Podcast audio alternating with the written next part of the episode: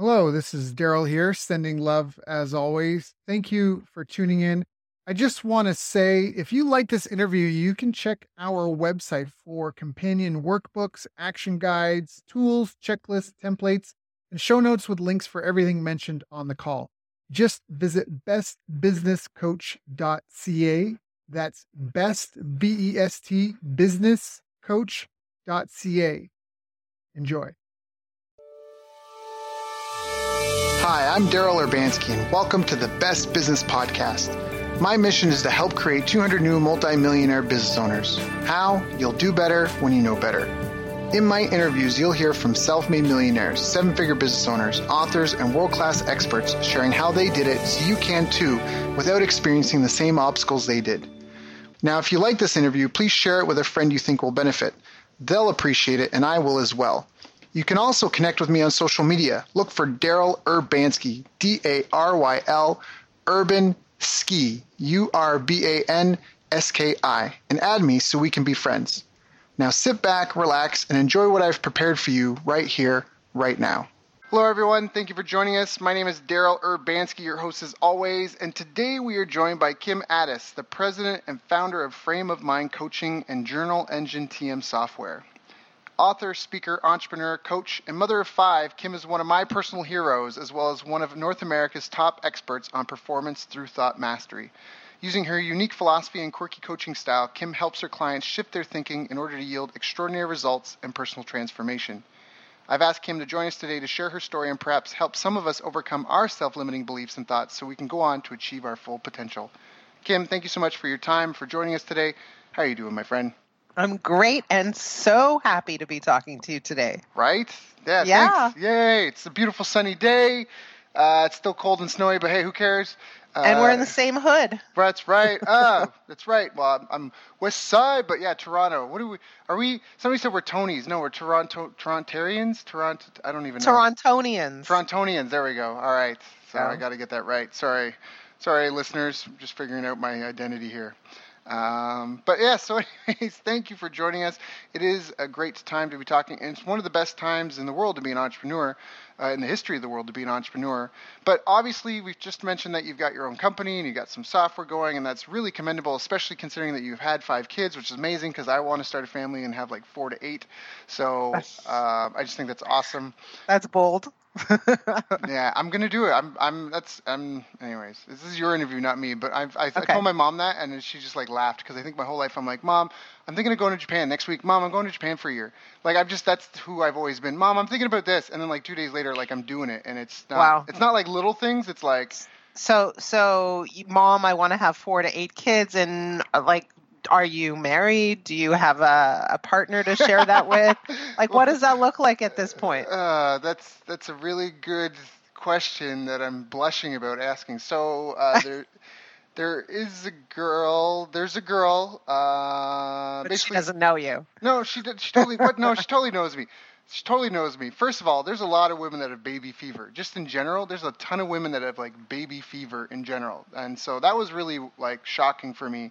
Um, in that sense, like women that don't have kids that just want to have kids. So 48 kids, I don't know. And I've actually, that's partially why I'm interested in this interview because I want a big family. I was an orphan. So, all right, whatever. This is still your interview, but I was an orphan. I was then adopted into a like stepchild, yada, yada, yada. I've always wanted a big family and it was only pushed out of my mind when people told me like, oh, but it's so expensive, yada, yada, yada, yada. Now I feel like I do fair, fairly well financially. So I'm like, I potentially afford it. Plus, I, I also travel a lot, and I think if I had a couple houses, one in Canada and another somewhere else, and a couple other countries I go, like the Philippines or uh, Africa or even Canada or Japan or any of the other places I go, it would be easier in some instances because of the lower cost of living and the fact that you can get help, especially the Philippines. You can have a live-in nanny for 500 bucks a month, 600 bucks a month. Right. Um, so, but the one thing that I actually, this, yeah, okay, fine, let's let's do this. The one thing I've always wondered though is, am I able to do that with one woman? Because this is kind of the conundrum. One, I don't want to have a broken home. I don't want broken families. I don't want the nonsense where you've got, you know, kids with this girl, and then you the relationship doesn't work out, and now you're with a new girl, and the kids from the last relationship are like neglected because you know they're like old baggage, like you know. And I, forgive me if that's not politically correct, but I feel like that's what I see sometimes in my friends and their relationships. Like I Right. want a big house. I want all my kids kids live with me. But I also am concerned about the women not being able to pursue their careers and goals and dreams, which is why I said you're my personal hero at the beginning of the interview, because I feel like that's really commendable. And there's nothing wrong with being a stay-at-home mom at all. But I feel like for me and the type person I am, I would I know I worry that I would be able to stay intellectually stimulated Right. by a partner who just you know just doesn't like just hangs out watching kids stories all day. Like I know what that's like. Like it's not like it's a foreign thing for me. I've done foster care, all that.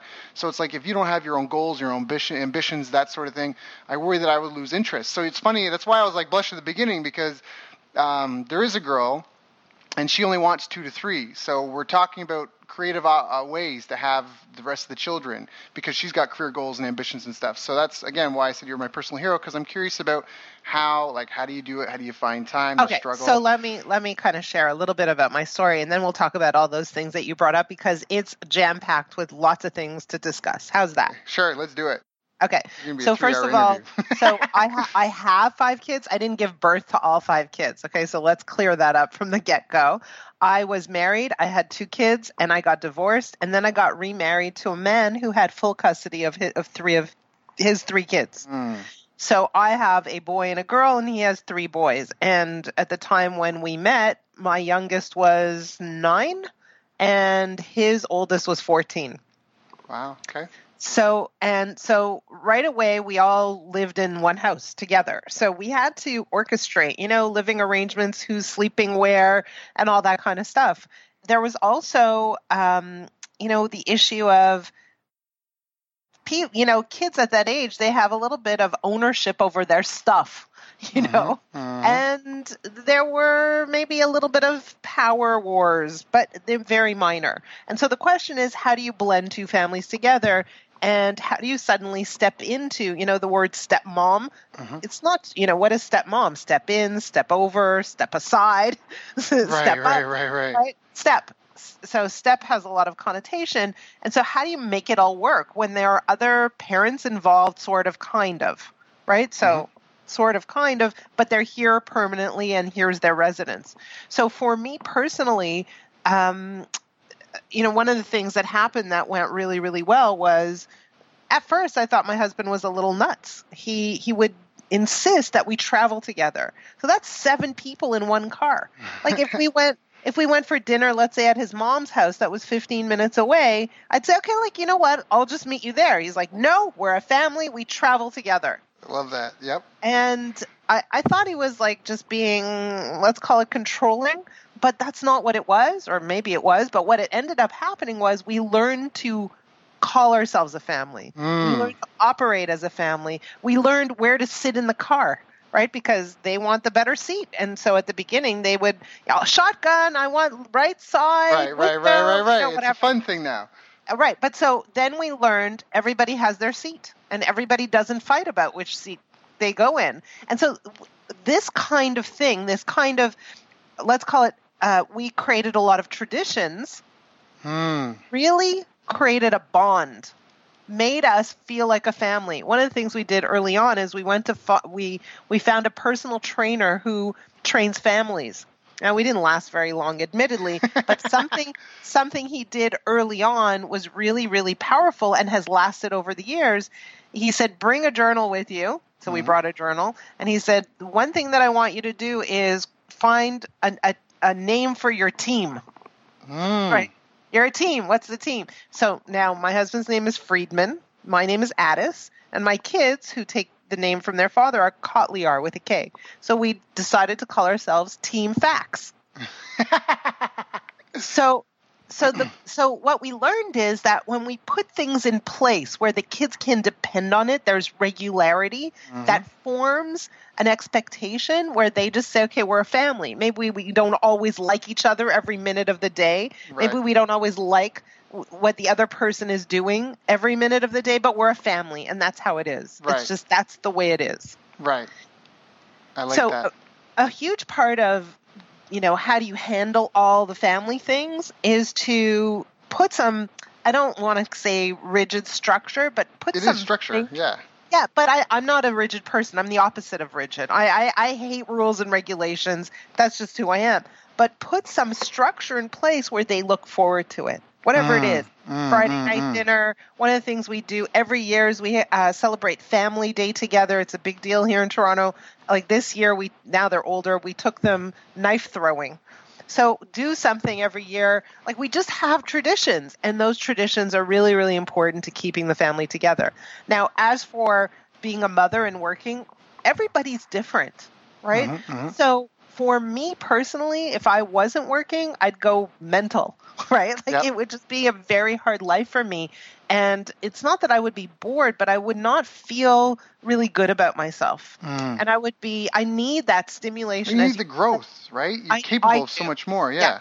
And so the question is, can I be a great mom and work? I think that I'm a much better mom when I work Right. because because it you know I mean I remember giving birth to my first son and all of a sudden I'm like home with this child and I'm thinking to myself what do I do now Right. like what the heck just happened it was a huge it was a huge culture shock and so for me working allows me to come back to the house really vibrant and invigorated Mhm. and engaged and able to really give them my full attention because I'm full you know I'm filled up if I'm empty there's nothing for me to give hmm No, I agree full a, a thousand percent. I did a great interview. Listeners may want to check out as well with Alex Charfen uh, about the entrepreneurial personality type. And he, what I liked about that interview so much is he, he, the whole entrepreneurial personality type thing is that we are momentum based beings. And so happy, sad, upset, angry. He's like entrepreneur. Entrepreneurs don't really associate with those. They just understand momentum and lack of momentum. And if there's momentum, then there are all those positive things. If there's lack of momentum, there's the opposite. And you just described that perfectly. You're like, I'm home. I've got this child, and I've got no momentum. And like what? And you- Exactly. and you're like, when I can go to work and I feel like there's progress and there's things are happening, and I'm able to Yeah. produce. I, you got momentum. You're happy. So that just spoke really well to that. And I think I think that's fantastic. And I think it does because you're interacting with other people. You're learning other things. I mean, it's stimulation. They've they've done all sorts of studies. Like we crave stimulation. We crave variety. We crave that. Yeah. So for you to go out and learn something new, for and it could be just could even be the most random thing, like someone you talk to while pumping gas. But because Right. you were doing something new and different, you had that meeting. They I've had this chance like things people have said things to me in passing that have been like huge eye openers or aha moments and it was like a fleeting moment you know just crossing paths and so you get that inspiration whereas you wouldn't if you were just stuck at home watching daytime tv and drama Yeah. like Well, you know and so That, that's a bit of a, a cliche right there, right? Like stay at home mothers can still be stimulated, but it's not for everybody. Right. And the key is that whoever you are, whether you're a stay at home mother or a working mother, your job for your children is to really uh, take care of your wellness. Make sure you're healthy, whether Mm. it's physically, mentally, intellectually, whatever. Make sure you're healthy. So, can you stay at home and be healthy? Of course you can. Right, Could course I? No, I couldn't right Ah. so and everybody's different and so the idea is that there isn't one blanket formula for everybody. Everybody needs to take care of themselves in their own way. So for you let's say eventually you get married your your desire is to be in a healthy relationship with a healthy other partner a healthy Mhm. person. Mhm. and when they show up healthy whether they're staying at home or not that's not the relevant piece. The relevant piece is are they in this relationship feeling good? If not something needs to shift. Right. If they're in the in this relationship feeling bad then they have to think say what's going to help me feel better? Right right right? right? But- but if they're perfectly happy at home and they are engaged and you come home with things to talk about and they're interested in that and and they have things to talk about that you know don't assume that just because they're at at home moms that they watch soap operas like that's just not a fair statement No, no, no, and that I, Right? I'm a I'm a I'm a laptop entrepreneur, so I work from home. And actually, Right. the girl that I'm talking to, she's she's she's as, as as well. So I just I didn't necessarily say Yeah. at home, but at home watching Right. dramas versus at home at your home office or Yeah, whatever. Yeah, because I think so- there's two different mentalities. Because there's you can Yeah. you can have the same person in the same situation, they approach it differently. Exactly. So, So- you want to make sure you're with someone who who understands. Look, in order for me to have a healthy relationship, I've got to show up healthy. Right. That's the really key, most important piece of it. Mm, mm, mm, mm. Very well said. So, how did you even get started into all this? Long before you became a thought pro- expert and able to just, you know, coach people so well and have such good insight, how did you get started? Well, I think that, you know, ever since I was young, I probably had some pretty good instincts. You know, I was the kind of teenager where everybody came and asked for advice because I was kind of neutral and open and, and really accepting and all that kind of good stuff. But so what happened to me before so I told you I got I was married and then got divorced. In that first marriage, I owned a business with my ex-husband and we used to build simulation-based ass- assessments. And the purpose of those assessments was to help companies make better hiring decisions. And so we're already very much involved in how do you figure out who the best performer is going to be? Mm. regardless of the role, regardless of the position, regardless of the industry. And so we tested hundreds of thousands of people. And one of the things that we discovered, you know, we were looking at IQ, we were looking at skill sets, we were looking at personality traits, and we discovered that across all industries, across all positions, there was one key indicator of top performance that really, really stood out that was consistent. Was and that was well it wasn't my well it wasn't called mindset because you know it was hard to evaluate mindset but we were looking for how uh, what is their level of emotional resilience? Mm. so what is that? That is how does a, how quickly how able is a person to bounce back from adversity when something bad happens? Mm, mm, mm. right? So so what is that?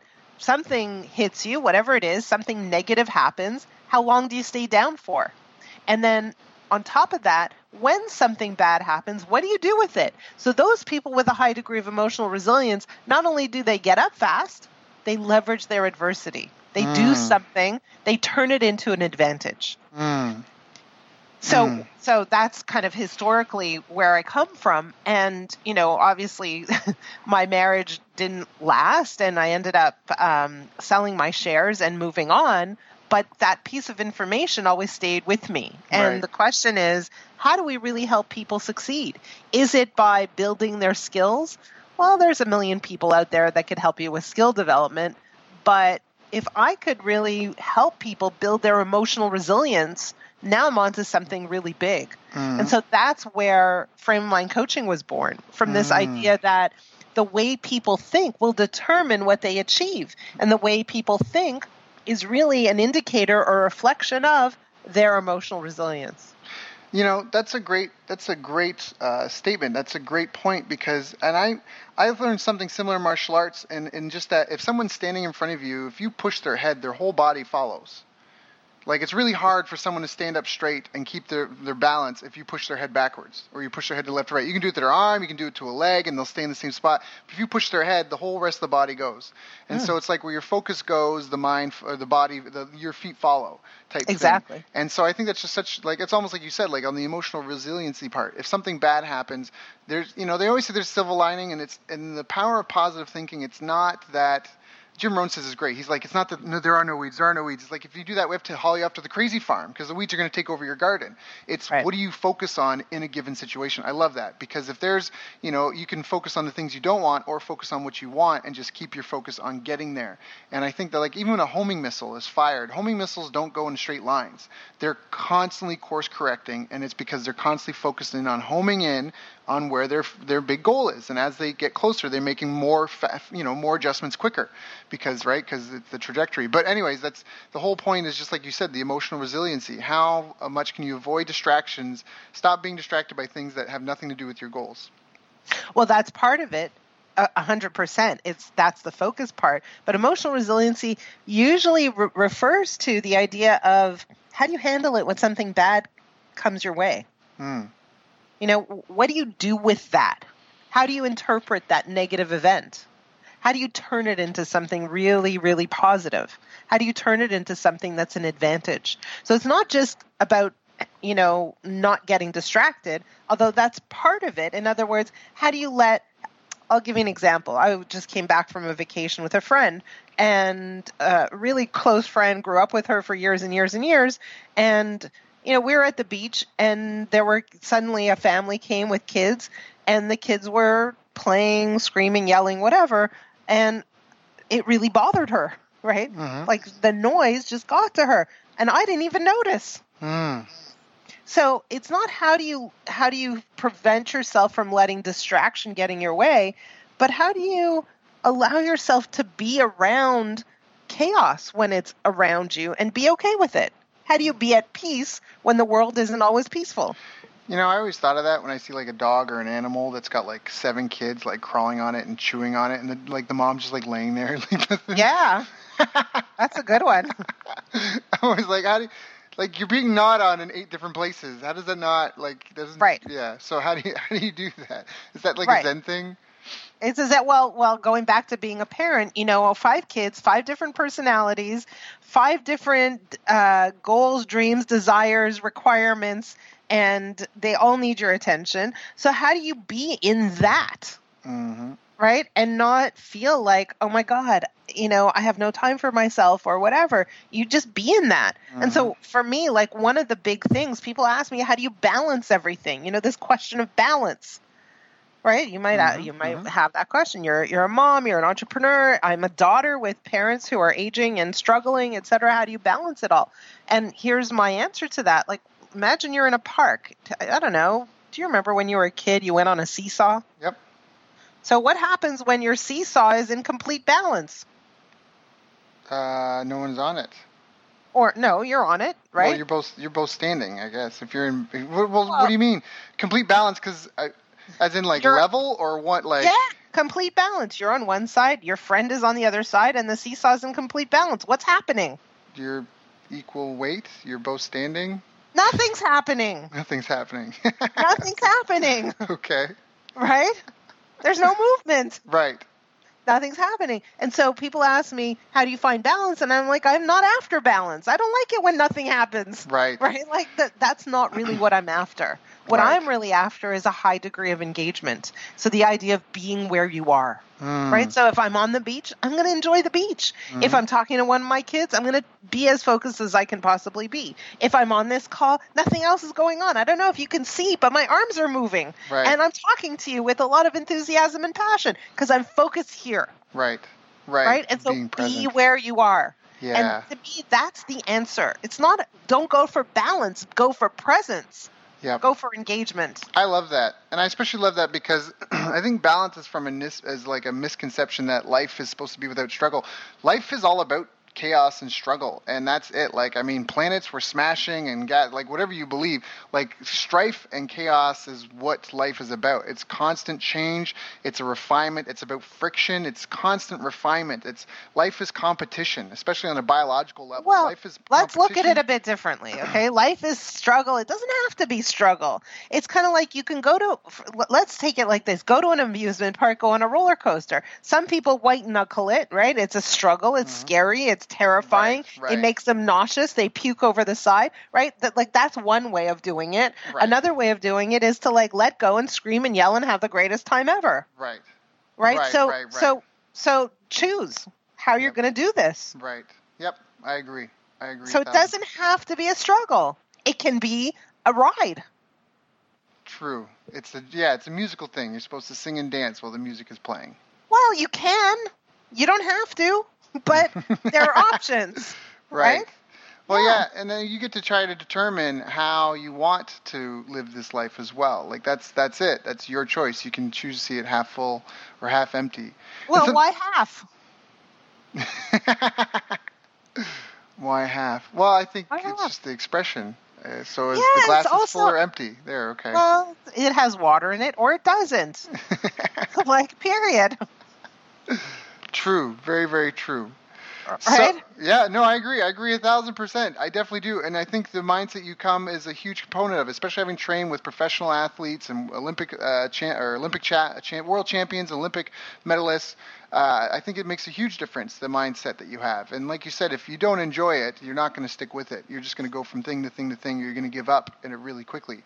In fact, if you look at any endeavor, it's almost always a pyramid where the largest group of people are the newcomers, and it's like the people who have seniority, they're the fewest because people, you know, they drop off for whatever reason, either because they're just not passionate about it, they don't really, you know, they're not it's not connected to their inner soul it's not connected into their kind of the reason for existence and or it's like you said there like it's too much of a struggle or a fight and they get fatigued or tired you can't walk around crouched all day you know you're No. gonna you right you It's gotta going to hurt. exactly and so if you're Well- faking it it's just not it's not sustainable Well, you use the example of like an Olympic athlete or an Olympic champion, but you know, think about that.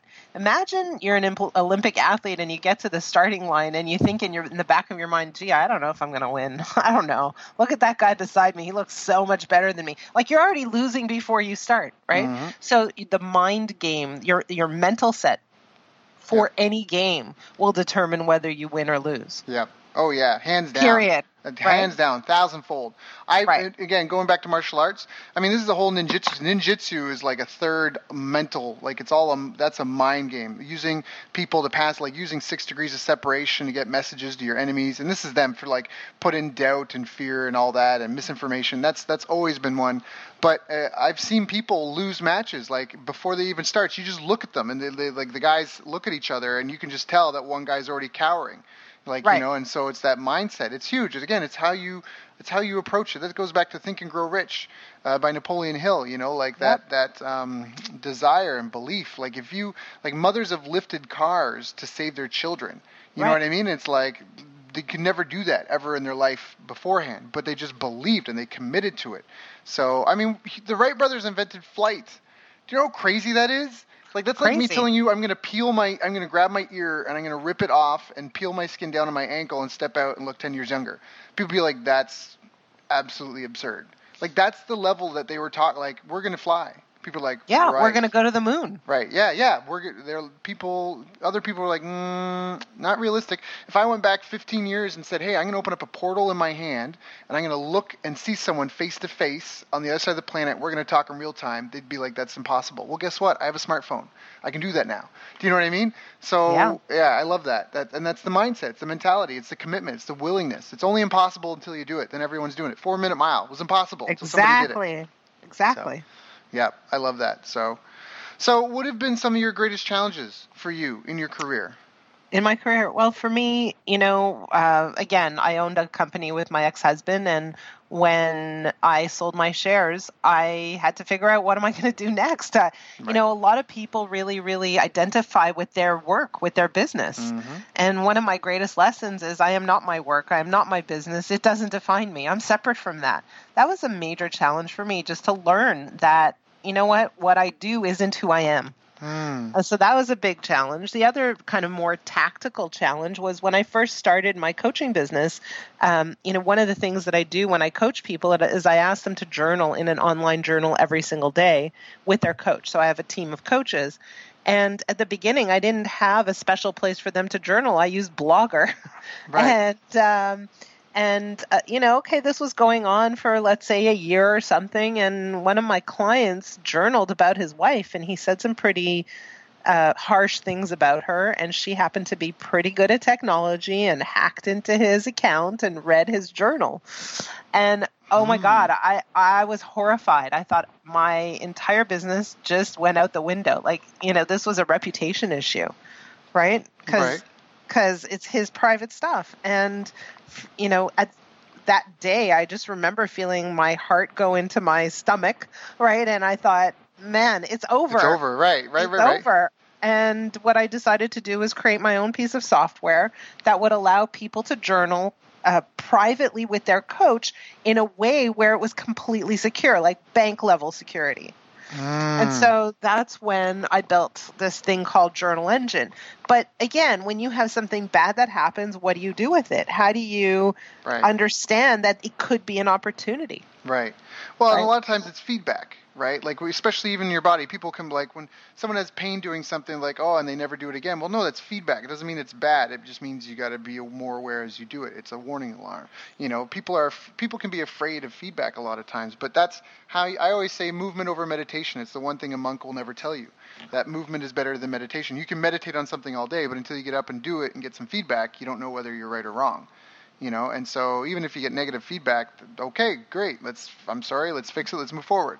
You know i think that a lot of people have fixed mindsets where they think that single events define them or their lives or their potential or everything else whereas i think more people need to have growth mindsets where uh, it's not that you know you are not a single incident and it's okay to do something wrong because you can try to make it up to the person or even if they're not willing to accept your apology i'm sorry so then friendships need to be sacrificed in the progress of development because you know it's just about getting to the goal. It's it's not an ends justify the means. I don't quite mean that but it's about just constant improvement and refinement and waking up every day. And I think that, that that's a great example of having done that. So you took a problem. At first, I thought that was going to be like, and it turned out to be great. His wife read it, and it brought them together, close together, and she. Nope. No. Yeah. yeah. They're divorced now. some some things you shouldn't. Yeah. Some things you should keep. You don't have anything divorced nice to say. and remarried.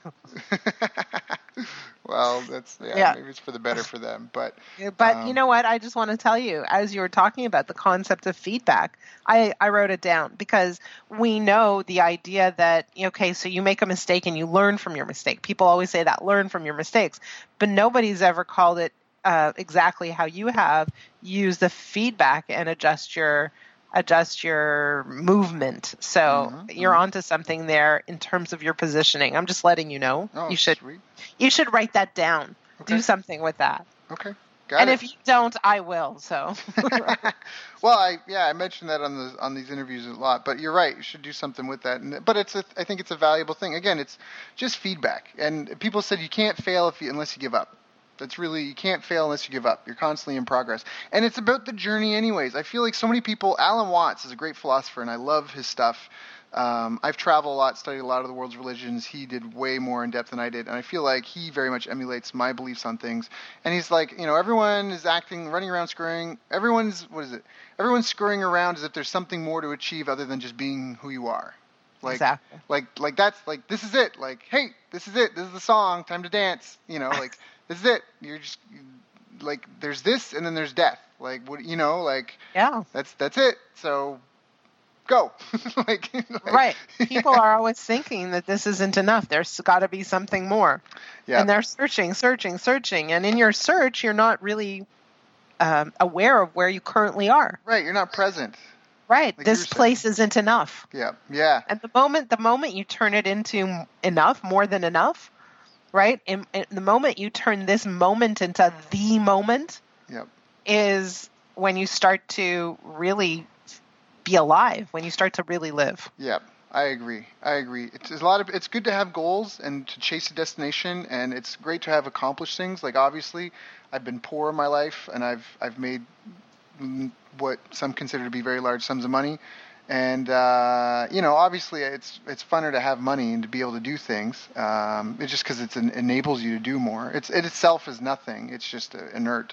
But you know, at the same time, I still love like that's part of why I got here. Like I remember when I got my first big commission check off of a campaign that I'd done. It, in some instances, it was more money than I made in a year, probably a few years combined. And that day, like there was no like it was a great feel good, but my life didn't change. Like there was no drastic change. I still did what I did. Like I, I think I bought a pair of shoes, I bought a smoothie, and I went on a date that I had already planned. Like that was it. Like I bought, and the shoes I bought, I got at Ralph's, which is like a secondhand. It's like the Value Village, or not Ralph's. Yeah. Was it? It was like a secondhand. It was like the Value Village of where I was in Encinitas, California. It was like their Value Village. Like it was like a, you know, I got big feet. I'm like size 13, 14. I was like, hey, they got some sweet shoes. They were like 20 bucks. So I spent, you go. know, I made this big check, and that was it. Like, you know, because it's it's the like Jim Rohn even says this. Like, it's about who you be. It's success isn't something you chase. It's like a butterfly. You can't catch it. It's something you attract by who you become. And so I always say this. Like, when someone goes and wins the world championship, that's something. They didn't become world championship at that event. They already were when they showed up. That's just Yeah. when everyone else found out. That's because it's about who you are in the day to day. All the world's most successful people, everybody, we only have 24 hours a day. It's how do you use your time? Do you squander it? Do you sleep in till three in the afternoon and then wake up and complain about why you don't have money? Well, maybe if you didn't sleep all day and you, you know, like it's, Right. it's just this world is there's levers, there's things you can pull. Like, oh, my health isn't good. Well, if I do these activities, that will go up. I always like to say that um, like where your focus goes, things grow. And when you wake up, if you sleep eight hours and you have $16, we'll say, $16 in your growth bank account to spend throughout the day to grow whatever part of your life you want. And if you spend four of those in a video game, then you've basically spent four. And there's nothing wrong with that. If that's luxury and something you enjoy, you know, then that's, I feel like people have health, wealth, love, happiness, and then survival skills that they need to work on. And if that's a happiness thing, then all right, you spent four uh, dollars into your happiness bucket, but did you spend anything in any of the other areas? You know, oh, well, I played four hours of video games, and I spent four watching TV. And you know, and uh, I just think people aren't aware of what they're doing, and that's where people like you can really help them because they might Well- not even notice that they're well, here's the thing. Like you, you described a person who might sleep in until three, right? Or you described a person who's complaining about their health, but they're not doing anything about it. Mm-hmm. And actually, that's a great example because how many people are in a situation where they'd like to lose weight and maybe they start doing something about it, but for whatever reason, it's not sustainable. The question is why? Like, why don't people do what they know they need to do? Because something gets in their way. Mm-hmm. And that has to do with their thinking. Mm-hmm. And that's exactly the work we do with people is what is it about your thinking that's preventing you from doing the stuff that you think you need to do in order to reach your goals? Mm-hmm. Right? Like, what's really getting in the way? And so a lot of people say, well, I know what to do. And they jump into action. And then they wonder why they can't keep doing the action because they're not really addressing that one big, it's not even an elephant in the room because right. it's so deeply hidden. Yep. Right? So, what is that one thing that's really preventing you from taking consistent action that will lead you to the outcomes you're looking for. What's really getting in the way? Right. And what we try to do when we coach people is we dig underneath and we find out what is it that's getting in your way and we move it out of the way. Mm, mm, mm. Right? Because yep because it's not enough for you to say, hey, you know, stop sleeping in. Well, what's causing you to sleep in in the first place? There's a lot there, mm-hmm. right? I'm tired. Why are you tired? Well, because I wake up and what do I have to do? Where do I have to go? What kind of life do I live? And there's a whole big story attached to that. Mm-hmm. It's not enough to just say, wake up earlier because they can't get it done. At least they can't get it done consistently. Right. Exactly. Right? Exactly.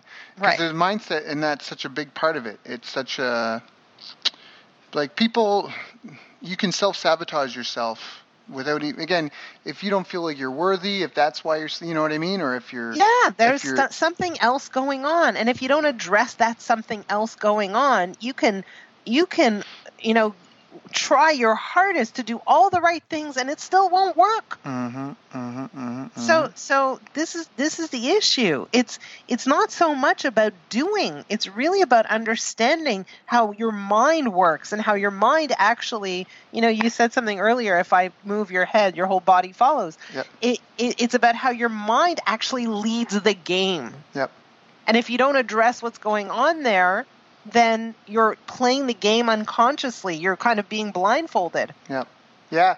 Yeah, it's like if you refuse, it's the same thing where your focus goes wherever you look, you're you generally you go in that direction. Wherever your focus goes, your feet will follow. Well, if there's a part of your life that you're ignoring or not looking at, then you you know, and if that's like it's almost like a staircase. If it's not like a straight staircase, if a step is leaning to the, you know on the left side, you know like when you climb in the in the in the woods or you know you're you're hiking and sometimes you got to take a big step left and a big step right because it's not a built staircase. Yeah. You know if that right step to climb up and get where you need to is in that area that you're not willing to focus on, you'll never get past it because you right. won't. Fo- yeah, yeah, yep. So, so you said for you, your self worth and having it attached to your job what yep. you did was a big challenge. What other challenges did you have to overcome?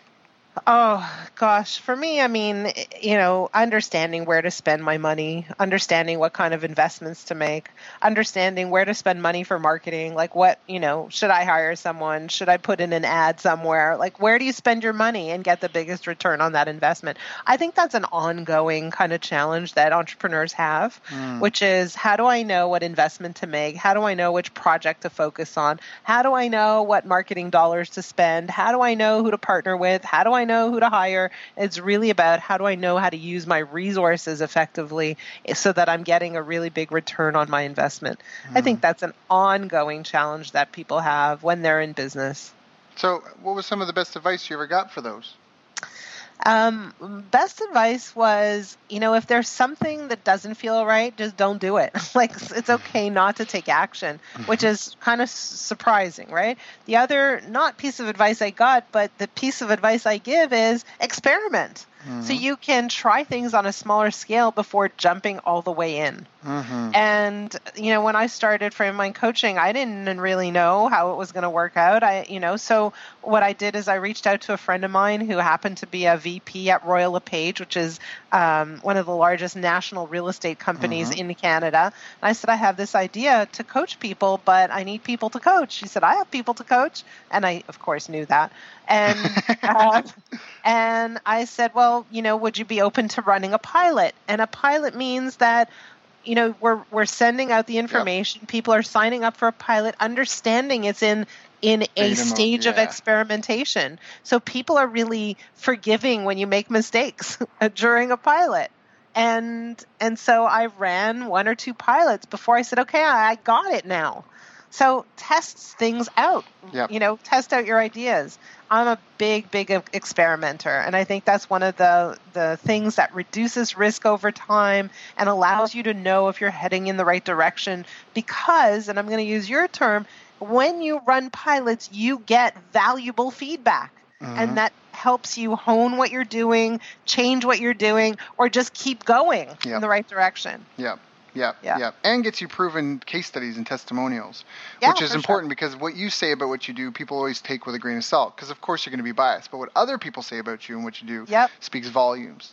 So well, yeah. yeah. I remember one of my first ever coaching clients. Like at first, I started to coach groups, and then I, I, uh, the first guy I ever coached one on one, and I wasn't sure. Like, can I actually coach just one on one, or is that too like what's that going to be like for me? Mm-hmm. But I remember he would say to me after every call or during every call, "I hate you." and which which would mean, man, we've hit on impor- on something really important. Like we're ah. knocking it out of the park right yeah. now. Yeah, I hate yeah. you. Yeah. You know, and like you're making me focus on something that I don't want. Yeah. Yeah, like you're really you're you're you're hitting a really meaningful spot right now. And so every time he would say, I hate you, I thought in the back of my head, man, I'm a good coach. Mm. and so, uh, so, you know, the feedback you get that way is really important. But as it turns out, he ended up he's still with me and he's one of my leading coaches. Wow. And that was like 11 years ago. Wow, wow, wow. So yeah. I was that good way back then. Look. Yeah, I think and there's a benefit too because in, in the pilots and the betas, people get more hand holding, more attention because yeah. you're more invested as well. So there's a there's a trade off there, right? They're willing to put up with hiccups, and at the same point in time, they get kind of more involved. Yeah. And and then as, when they become part of it, just like this guy, when someone's a part of something, they want to be they want to see it be successful. Exactly. So, yeah, those are yeah. great answers. So now, do you feel like there's any habits that you feel that some of your best clients have when they come to you? Because everyone can be like, none of us are perfect. I'm definitely not perfect. I don't know about anyone listening to this call, but um, do you feel You're like not? there's certain? well, my mom says I'm perfect, but you know, um, her opinion is a little biased. Right. So, uh, do you feel like there's any habits that you feel like your most successful clients share? Things that that even if they're not perfect, that help them overcome those obstacles? Well, for me, you know, again, I go back to the concept of journaling. I ask my clients to journal so they pick up the habit of journaling. But what is journaling really about? It's really about self correction. It's about, you know, we go off track, we lose our way, we get distracted, and journaling is about reminding us where we were headed. And it's about really course correction, right? Putting us back towards right. the things that we wanted. So those people who are super successful they journal on a regular basis but they also take their own personal development uh, they make that a priority. Mm. Mm, right? mm, so mm. this is not it's kind of like people who are super healthy exercise all the time. They don't only exercise for a month or a year it's a lifelong experience. Right. And so people who are really mentally strong are right. people who do the work every day. Yep yep right so it's the same idea yeah, I actually do that, and obviously, I don't know. Um, I don't know your system at all or too well, but I love that, and that's something that's been really grateful, beneficial for me. Is just keeping it like a weekly. I do a weekly goal tracking like journal, basically, where I think about my career, my finances, family, friends, business relationships, my love life, uh, my health, dreams, any problems, any charitable endeavors I want to take on, my current happiness level, what my biggest concern is. I always put that down as well. And just by week after week, if I keep putting the same thing on there and nothing's happening, you know, it does. It, it's like I need to do something about that. Whereas if I didn't, years would go by, you know, and it's just. Well, it's, again, I need to do something about it. But if the same thing shows up over and over again, the question is why. Why not? So it's yeah. not always. It's not always what you do about it. You may have tried to do something about it many, many many times over.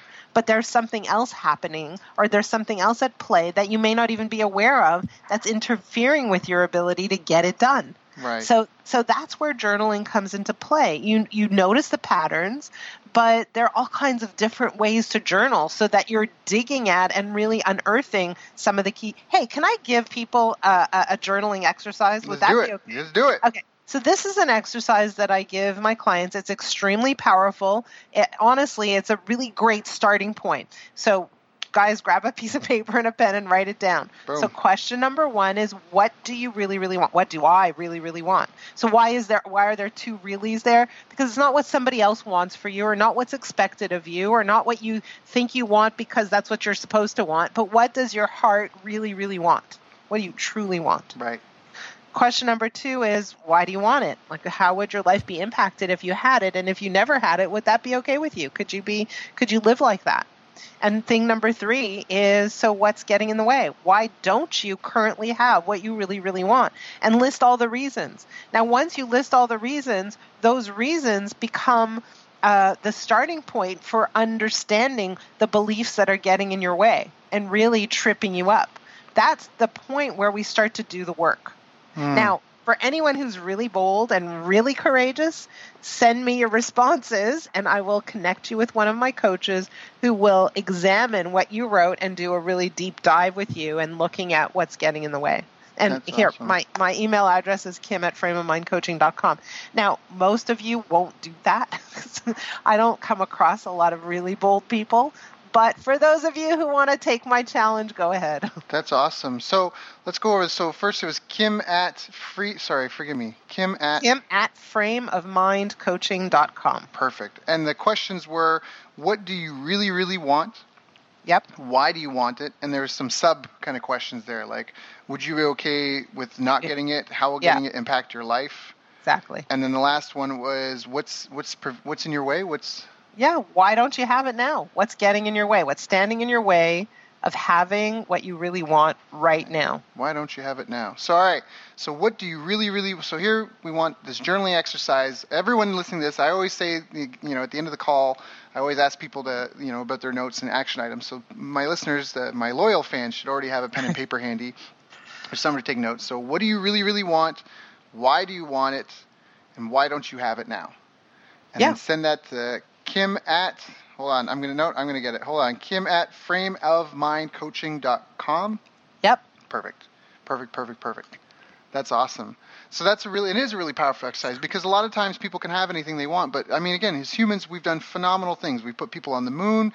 We invented flight. We're growing ears. On, we're growing organs. Like we're growing organs on other animals. Like, do yeah, you know how weird that is?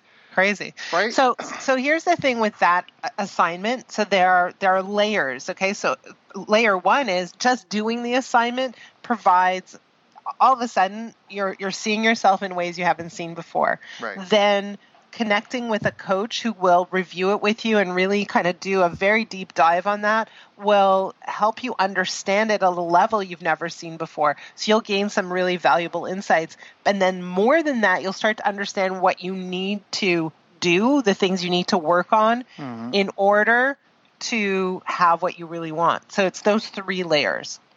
Now, do you have any quick tips for people to help improve their emotional resiliency? We talked about that, and we talked about why it's so important. But I don't know if we mentioned any like good action items for people to to do with that. If they've been hit with something, if someone listening to this is going through something right now, uh, you know, like, was there? Do you have any tips for them if someone's really so, struggling? Yeah, so that's a great question, and nobody's ever asked it before. So I'm going to give you a, another exercise, okay? So let's say something bad happened to you, whatever it was. You had a divorce, or you um, had to go bankrupt, or you, I don't know, got bullied as a kid, whatever it is. Doesn't really matter. What I want you to do is write down the story. Like what happened? Who was involved? What happened to you? How did you respond? And then what I want you to say is like, how did this impact me? How, do, how does it affect me now? So, writing the story of what happened and how that story kind of still lives within you currently is a very good starting point. But then you want to go back and reread it and say, so how do I want this to impact me now? So, the story I tell about it and the story I hold on to, does that serve me? Does that have value to me? Or does that actually hold me back? Does that hurt me?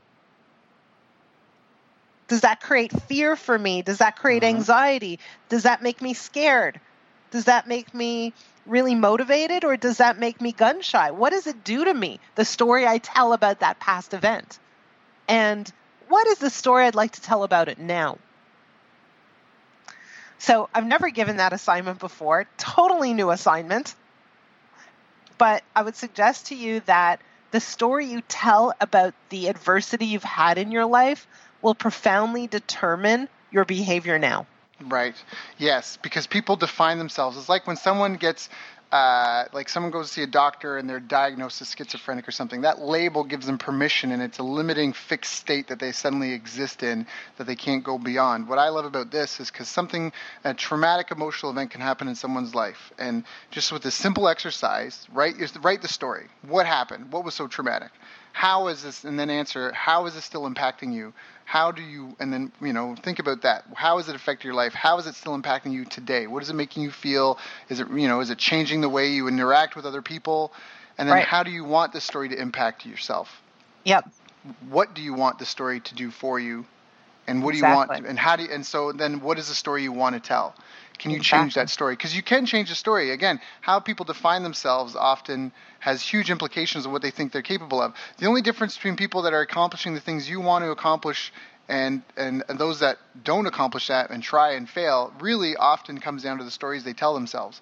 Again, it comes back to this fixed mind state versus growth. There's people who are just, oh, I'm not there yet. I need to keep on it. You know, I need to keep working on it. And there's people that are like, oh, I never can. You know, I'm just this. I'm just that. Oh, my family this. Oh, my family that. Right? These stories that they tell themselves that keep them trapped, and it's a self-sabotaging, self-limiting belief that prevents people from achieving their true potential. And it's all about it's all the stories you play in your head. And the reality is and sorry, I'm going on a riff here, but I love this because a dog is just a dog. It will only ever do the five to whatever ten things a dog does, right? Unless a human in it comes and trains it to, you know, jump rope, whatever. But generally Right. speaking, the animals only do these five or ten things. Humans can do anything, anything we want. All it takes is focus, time, and attention. Anything.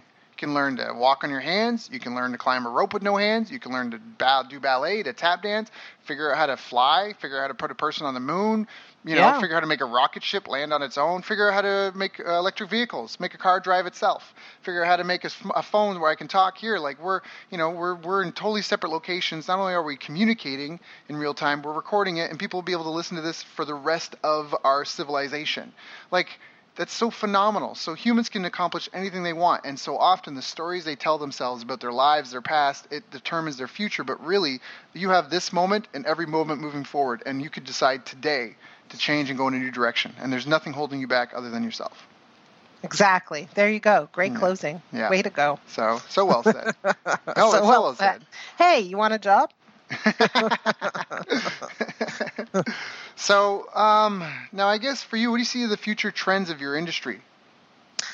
Uh, future trends of the industry are that, uh, you know, it's an industry where, you know, I, I believe there's like the 20 rule in the coaching world. A lot of people become coaches. Not a lot of them are outstanding coaches. Right. And so what I see is a greater defi- divide between the outstanding coaches and the not as outstanding coaches. So that's Mhm. one thing I see for sure. Mhm. The other thing I see is a movement uh, away from uh, accountability based coaching towards really helping people understand how their thinking plays a role in their results and their outcomes. So I see that happening too, and I see um, I see an industry where it's going to be. You know, you talked about the world is competitive. I see an industry that leads uh, that that is on the leading edge of collaboration as opposed to a, a com- competition. So I see that happening too over time. So, wait, let's go over those three. So, you said more great coaches emerging and, and kind of being better known through the power of being able to leverage themselves, right? With technology. Right. So, like, yeah, a greater divide between the phenomenal coaches and the rest. So, few great ones will show up more and more. Like, right. you know, Right, like that. right, right. And then I, I was really intrigued by the other one. You said step away from accountability based coaching. Yeah. So uh, here's my philosophy. I feel like accountability based coaching is unethical at best and detrimental at worst. Hmm. So why? let's pretend I'm coaching you and you come to me because you're struggling with something, whatever that something is. Right. And normally, when someone is struggling with something, how do they feel? They they don't feel good. They don't feel good. And so they, they may have a goal that they just can't seem to achieve. And so mm-hmm. they hire a coach and they figure that coach is going to help them achieve the thing that they were unable to achieve on their own. Mm-hmm. So now we create an accountability model. And I say to you, Daryl, here's what I, you know, we're going to agree, we're going to create a plan, and I'm going to hold you accountable to all the bits and pieces in, or- in order for you to achieve your goal.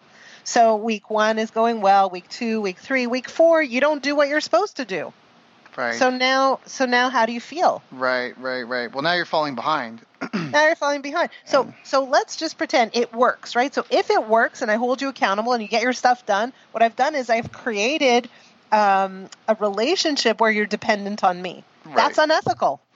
Hmm. But if it doesn't work, now not only do you feel bad because you still aren't reaching your goals, but you've paid for it, Mhm. and you feel a little bit uncomfortable because you're Mhm. working with me and I'm beating you over the head because you Mhm. aren't doing your stuff. Mm-hmm, mm-hmm, So, mhm. so what I've done is I've taken your problem and I've made it worse. right. So right. that's detrimental. That's harmful. And so And so- instead, it's just about helping people understand. And it, I guess it's again, it's focused on the growth. It's focusing on taking whatever time it needs to take.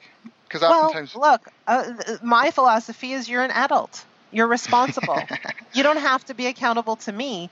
My question is, what's preventing you from being accountable to you? Mm, right Mm. and so that's the work i want to do with you is really identify what's getting in your way and move it out of the way and the moment that stuff is out of the way people soar you know a lot of people i coach not only do they soar they look different they walk different they um, smile more and people will see them in the street and they say what what's up with you you did you get a haircut like did you Mhm. get a makeover or something did you get a new wardrobe you just look so different because they feel different from the Right. inside right. and so when someone feels different, just like that that Olympic athlete who shows up at the starting line saying, "I'm going to win," yep, right? That's not a doing exercise. yep. It's a state of being. It's a state of being. And unless and and so coaching is going to move more and more into addressing states of being as opposed to managing tasks and activities. Mm, that's boom. That's that's such a well. That's quotable right there. That's a writer downer, folks. That's a writer downer. Writer downer. Coaching is moving into is going to move into. So wait, say it again. Coaching. Uh, good thing we were recording, but it's about Yeah. coaching is going to be more about uh, states of being versus managing ta- tasks and actions and deadlines. That's right. There you go. Right. Yeah. Yeah. It's about state of being. Yeah, I think right. that's great. I'm I'm so big into like morning routines just because of that. The state of being. I'm really right now. I'm kind of on and off because there's the CrossFit Open is happening. But once it's done, I'm just going to be like a like very militaristic because the state of being is so important. Tony Robbins is big into that too. He does all sorts of you know outland, like I don't want to say crazy because it's not crazy, but he goes to extremes others wouldn't to make sure he gets into certain states of being, having cold showers and baths and things like Yeah. that because it Yeah. it, it shocks the system into a state of being. Exactly. Yeah, so that's so well put. Was there anything I should have asked you, Kim, that I didn't ask you? This has been such a great call. I really think people will want to listen to this once or twice and definitely make sure they have their paper and pen out and make sure you follow all the questions at the end, what you need to do, what you need to delegate, you know, all that sort of stuff. But, Kim, was there anything that I should have asked you about that I didn't um, ask you about? gosh, we could talk for another hour about that. But Easily. Uh, for now, you know what? This is a good starting point, and happy to talk to anybody who's interested in sending in those questions or learning more or has a struggle and they say, well, what do I do? Right. So I'm happy, happy to talk to anybody who's in that place and wants to talk about their state of being instead of their state of doing. Yeah, that's excellent. So anyone that's interested, please just reach out to Kim, K-I-M, at frameofmindcoaching.com. She will answer your questions. She'll pass you on to someone that can help you and get at least try at least take a poke around at your problem. Uh, no risk, of course, I'm sure up front, and uh, just to help you out and see if there's something simple to fix, or maybe you do need more help. And uh, that's it. I str- strongly encourage anyone this call has resonated with to take action, because if you don't, you know, keep doing what you've always got, or keep doing what you've always done, you'll get what you've always got. So Well, let's Um, change that. If you keep thinking what you've always thought, you'll keep getting what you always got. How's that? I'm glad we're neighbors. Yes. Um, all right, Kim. Well, thank you so much. I really genuinely appreciate you and your time today and just for sharing with our listeners. I know people are going to benefit from this call, and I just appreciate you helping me on my mission to help make a difference in this world. My pleasure. One more thing, though. When you start having kids, let me know. well, the first one we're expecting to, to get to get going before Christmas. So. Oh wow. Okay. Well, keep me posted. Okay, we'll do. All right. Take care.